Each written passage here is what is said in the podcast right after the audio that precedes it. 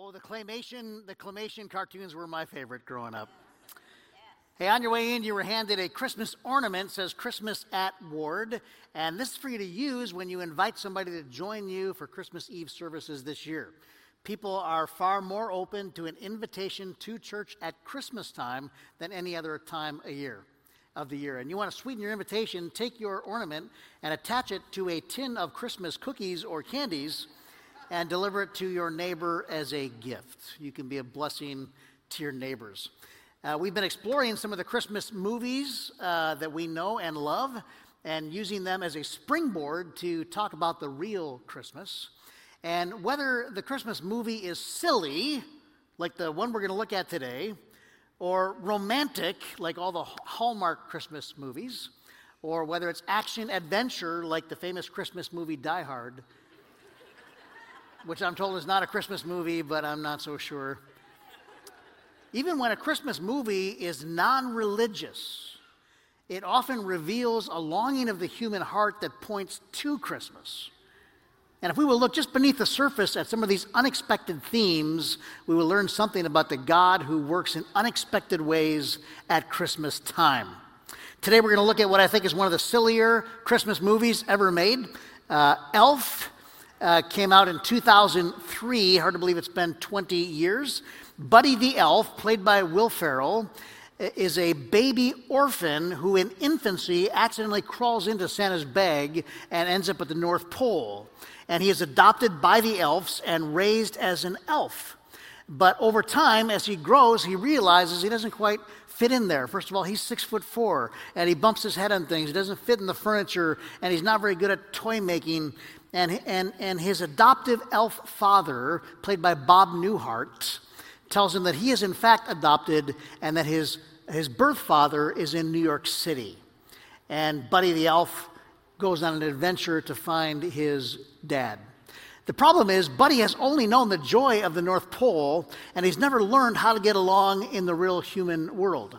So let's take a look at Buddy the Elf when he meets his father for the first time. Sorry I can't ride with you the rest of the way up, but this is where my dad works. Well, have a good time. Oh, I forgot to give you a hug. Oh, I don't know, Connie. I've never declawed kittens before.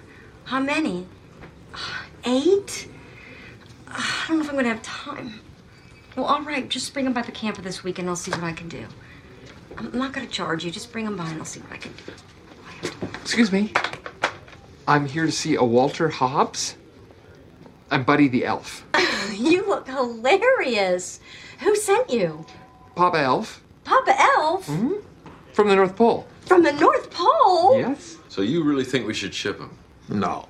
I think we should take a $30,000 bath so some kid can understand what happened to a puppy and a friggin' pigeon. Ship him. Yeah. Mr. Hobbs? It's me on the intercom. Go ahead. Yeah, I think someone sent you a Christmas gram. Dad! All right, let's get it over with. I walked all day and night to find you. You look like you came from the North Pole. That's exactly where I came from. Santa must have called you. Oh, yeah, sure. He just got off the cell phone with me. You did? So, go on. Go on with what? Well, are you going to sing a song or something, or can I just go back to work? A song? Yeah. Anything for you, Dad. I'm here with my dad, and we never met, and he wants me to sing him a song. And I was adopted, but you didn't know I was born. So I'm here now. I found you, Daddy. And guess what? I love you. I love you. I love you. Wow. That was weird. You know, usually guys just, put my name in the jingle bells or something.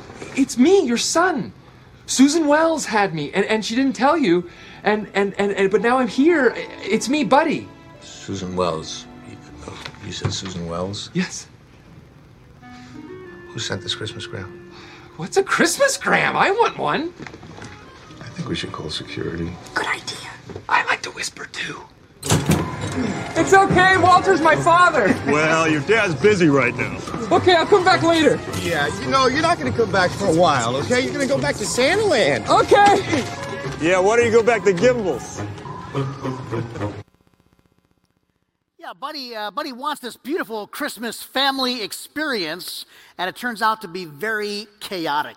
None of it is what he imagines in his mind. This movie is one of my wife's least favorite Christmas movies because while it's funny, it is pretty stressful start to finish. And how's the stress in your family going right about now, 3 weeks from Christmas Day? You know, there's a lot of extra activities that we have. We have to bake cookies, and you got to get gifts for your children's teachers, and we have extra religious events and work parties. And then we let the kids out of school. Whose idea was that? It's a very stressful time. And a study from British doctors discovered that at 10 p.m. on Christmas Eve, you are 37% more likely to have a heart attack. Researchers called it the Christmas coronary. And today we're going to look at the Christmas story through the eyes of Joseph. When you think about it, Joseph in the Christmas story has the most stressful family Christmas season imaginable. His fiancée tells him that she is pregnant and he is not the father. They've got to travel a great distance at Christmas to an overcrowded city. The baby is born in deplorable conditions, and in the end, they have to flee the country for fear of their own lives. And you think you've had a stressful Christmas. No. Joseph had a plan for this season of his life, and his plan was for a peaceful, loving family time at home, and all of his plans were out the window when that angel showed up. And do you think that Joseph felt a little bit of stress when the angel told him that he would play the role of a father to the Son of God? Today we're going to peer over the shoulder of Joseph, and look at some of the things that Joseph did in this very stressful season. Three things that Joseph did in a stressful season. First, he did the right things. The scripture that was read in verse 19 says that he was a righteous man. The version that we read says he was faithful to the law. The Greek says he was a tzaddik. A tzaddik. That Greek word was not used for everyone. It was reserved for the most devout, the most dedicated, people of the highest reputation. Verse 19 says this of Joseph: because Joseph, her husband, was faithful to the law, because he was a righteous man, because he was a tzaddik, and yet did not want to expose her to public disgrace, he had in mind to divorce her quietly. Now this says Joseph was her husband. Technically, they're not married yet. They're engaged to be married. But in that day, an engagement had a much stronger commitment to it. To break an engagement, they would say that that was a divorce. So imagine that you are Joseph, and the woman to whom you have committed yourself tells you that she is pregnant and you are not the father. Her idea of commitment seems far different than your own. In that day, a transgression like this is not only shameful, it's punishable by death. He lives in a small town. Word travels fast. His own reputation is at stake. What should Joseph do? And Joseph decides that he will not return hurt for hurt. He decides that he will need to break the engagement for integrity's sake. But he knows there's more than one way to break the engagement. He could do it publicly and humiliate her and expose her to shame, talk junk about her throughout the community, or he could make the divorce quiet and do as little damage to her as possible. And that's what he decides to do. He will not return hurt for hurt. He will, even though his own heart is wounded, he will treat her with honor. Now, in this Christmas season, you're going to be around a lot of people over the next few weeks, and someone is going to offend you. Someone's not going to live up to your expectations. Uncle Bob's going to talk about politics again. And you can do what Joseph did and do the right thing even when you've been offended. Act honorably even when you have been wronged. A pastor friend recently shared with me a bedtime prayer that he prays over his children every night when he tucks them in to bed. I so wish I had learned this prayer when my kids were small. I would have incorporated this into our family tradition. He said he got it from a book, but this is the prayer he prays at nighttime with his kids. It begins, "God, give us wisdom to know what is right." And when he prays that first line, he actually touches them on the forehead. God, give us wisdom to know what is right. And then he touches where their heart is. Give us the courage to do what is right. Help us to say the right things with our mouth and do the right things with our hands, even when it's hard. Now, this prayer was written for parents and grandparents to pray over their children, but I'd like us to say this all aloud together with the hand motions, if you don't mind. So everyone, hands on the forehead here. Together, give us wisdom to know what is right. Give us the courage to do what is right. Help us to say the right things with our mouth and do the right things with our hands, even when it's hard. And I think that last line, even when it's hard, is the most important part. Joseph did the right thing even when it was hard. He decides to divorce Mary quietly when it would have been so much easier to distance himself publicly from her shame. And then the angel shows up and says, "No, Joseph, Mary is telling you the truth. This child is the Son of God. Take Mary home as your wife." And Joseph does that, even though it made his life much more difficult. After the baby is born, the angel appears again and tells them to flee the country, to flee all their familiar support systems, and Joseph does it. Joseph does right things consistently, even when it is hard. And then secondly, Joseph had the right spirit.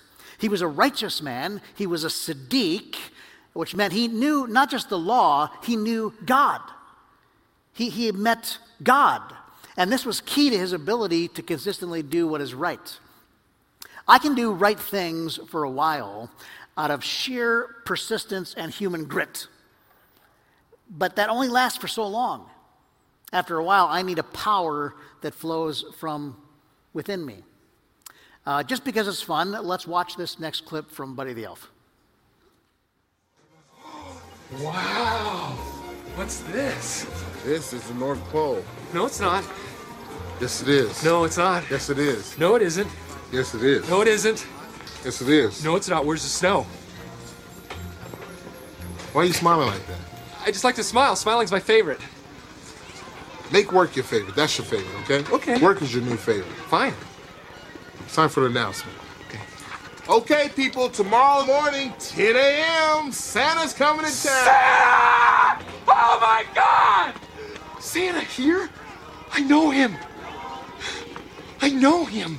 He'll be here to take pictures with all the children. Yeah. Just keep your receipts. 10 a.m. tomorrow. 10 a.m. tomorrow. Santa's coming to town. Yes. Can you sign this for me? Ooh. Hi. Santa's coming.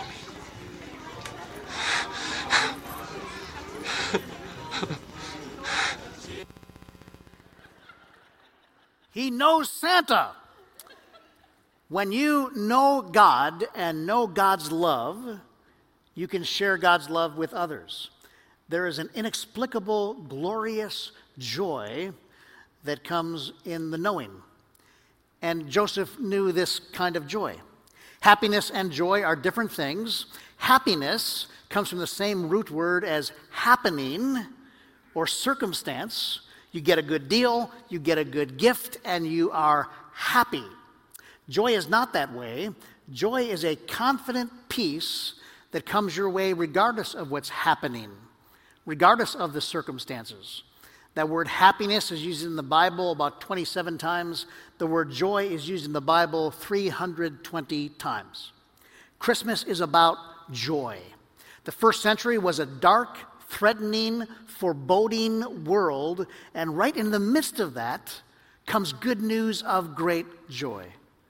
The angels sang of it, and in many ways when we gather on Sundays to worship and to sing, we remind ourselves of that joy. We reclaim that joy. Buddy the Elf says in the movie, the best way to spread Christmas cheer is to sing loud for all to hear. right? Singing is one of the ways we remind ourselves of the joy that's available to us in God. There is a deep and lasting joy that's available to you regardless of circumstances. It comes from a true connection with the living God. And Joseph had that. And you and I can have that too. Lastly, Joseph led the right way. He led the right way. Joseph led his family, remember, from Nazareth to Bethlehem, then from Bethlehem to Egypt, then from Egypt back to Nazareth, all under the guidance of God. And as odd as it sounds, Joseph taught Jesus the scriptures. I don't know how it all works when your child is both fully God and fully human, but the child Jesus was dependent on his earthly father Joseph for his physical well-being and for his nurture and development.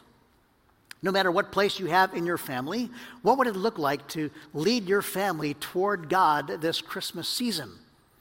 To maybe say, what if we prayed before the Christmas meal this year? What if we read the Christmas story before we opened gifts this year? It's never too late to start these kinds of traditions. This is what the Bible says to parents in the Old Testament, the book of Deuteronomy. These famous words, love the Lord your God with all your heart and with all your soul and with all your strength. These commandments that I give you today are to be on your hearts. Impress them on your children.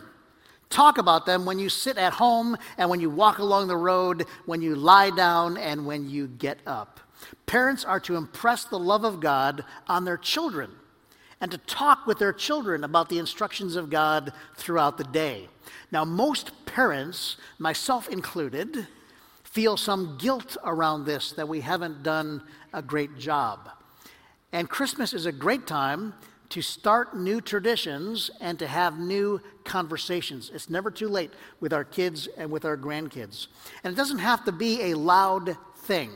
It's very interesting, in the story of Christmas from the Bible, Joseph never actually speaks. The writers give him no lines to say. Everybody else in the Christmas story speaks. Mary, Elizabeth, Zechariah, Herod speaks, the angels speak, even the shepherds speak. But Joseph alone is silent in the Christmas story. Maybe he's a shy kind of guy. Maybe he's timid. But he consistently and faithfully, in stressful situations, did the right thing, had the right spirit, and led in the right way. I want to make a couple more observations about Buddy the Elf. I think the most relatable part of Buddy's story is his deep desire to know his real father. Buddy has a strong sense that he doesn't fit in where he is, and he longs to be really at home. He wants to know his real dad and his real home and his real family. I have a number of friends who were adopted as children, and they love and appreciate their adoptive parents. But now in adulthood, and with all the technology available, they are searching out for their birth parents. And sometimes the story ends with great joy, and sometimes the story ends with deep disappointment. Whether you're adopted or not, whether you have a good relationship with your parents or not, whether your parents are living today or not, we all, in a sense, are orphans. We've all experienced the orphan heart. Everyone here was born with an intuitive sense that this is not our real home. Everyone here was born with an intuitive longing to know God the Father and to know His pleasure and His smile and His affirmation. And a lot of our stories here are wrapped around the struggle to find that or to recreate that in this world. The orphan heart lies deep within every human being. You may not have been able to name your restlessness. You may not have fully understood why you never feel fully at home, but this is it. We are estranged children. And rather than suppress your orphan heart through self-help books and therapy, I encourage you to lean into it and allow that desire to drive you back home to the Father this Christmas. You can be home for Christmas. Now, there is a way that Elf is the opposite of the real story of Christmas. The story of the elf is the story of a son who leaves his home to go and find his father. But the story of Christmas is the story of a father who leaves his home on a rescue mission for his kids. The good news of Christmas is that God comes to us. The word Advent means coming. God comes to you. Jesus was God coming to us at Christmas. Jesus lived a sinless life. He taught powerfully. He loved indiscriminately. He allowed himself to be arrested and whipped and forced to carry a cross. And he allowed himself to be nailed to that cross, taking on the sin of the world onto himself. And he died that day. And 3 days later, he rose from the dead. And the death and resurrection of Jesus opens up the possibility, opens up the way for us to return to God the Father.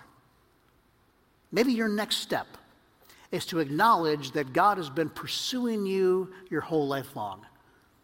Maybe your next step is to tell God that you want to come home. Maybe your next step is to simply come back next week and reflect on the message of Advent. Whatever you do this Advent season, take a step toward the Father. Take a step toward the Father. You will not be disappointed. Let's pray. Oh God, we pray your blessing on families everywhere. We thank you that you ultimately are the true Father from whom every family in heaven and earth derives its name. May our families and our lives reflect your character. We pray for those who have in this Christmas season a heightened sense of orphanhood, for those who long to know your affirmation and love. Reveal yourself once more in the message of Christmas. May we each proclaim with excitement, I know him. Thank you for the example of Joseph, who faithfully and consistently did the right things in the right spirit. Give to us the strength and courage to do the right things, even when it's hard. Most of all, Father, thank you for the good news of great joy proclaimed by angels long ago. A Savior has been born. Thanks be to God. This we pray in Jesus' name, and all God's people said together, amen. Amen.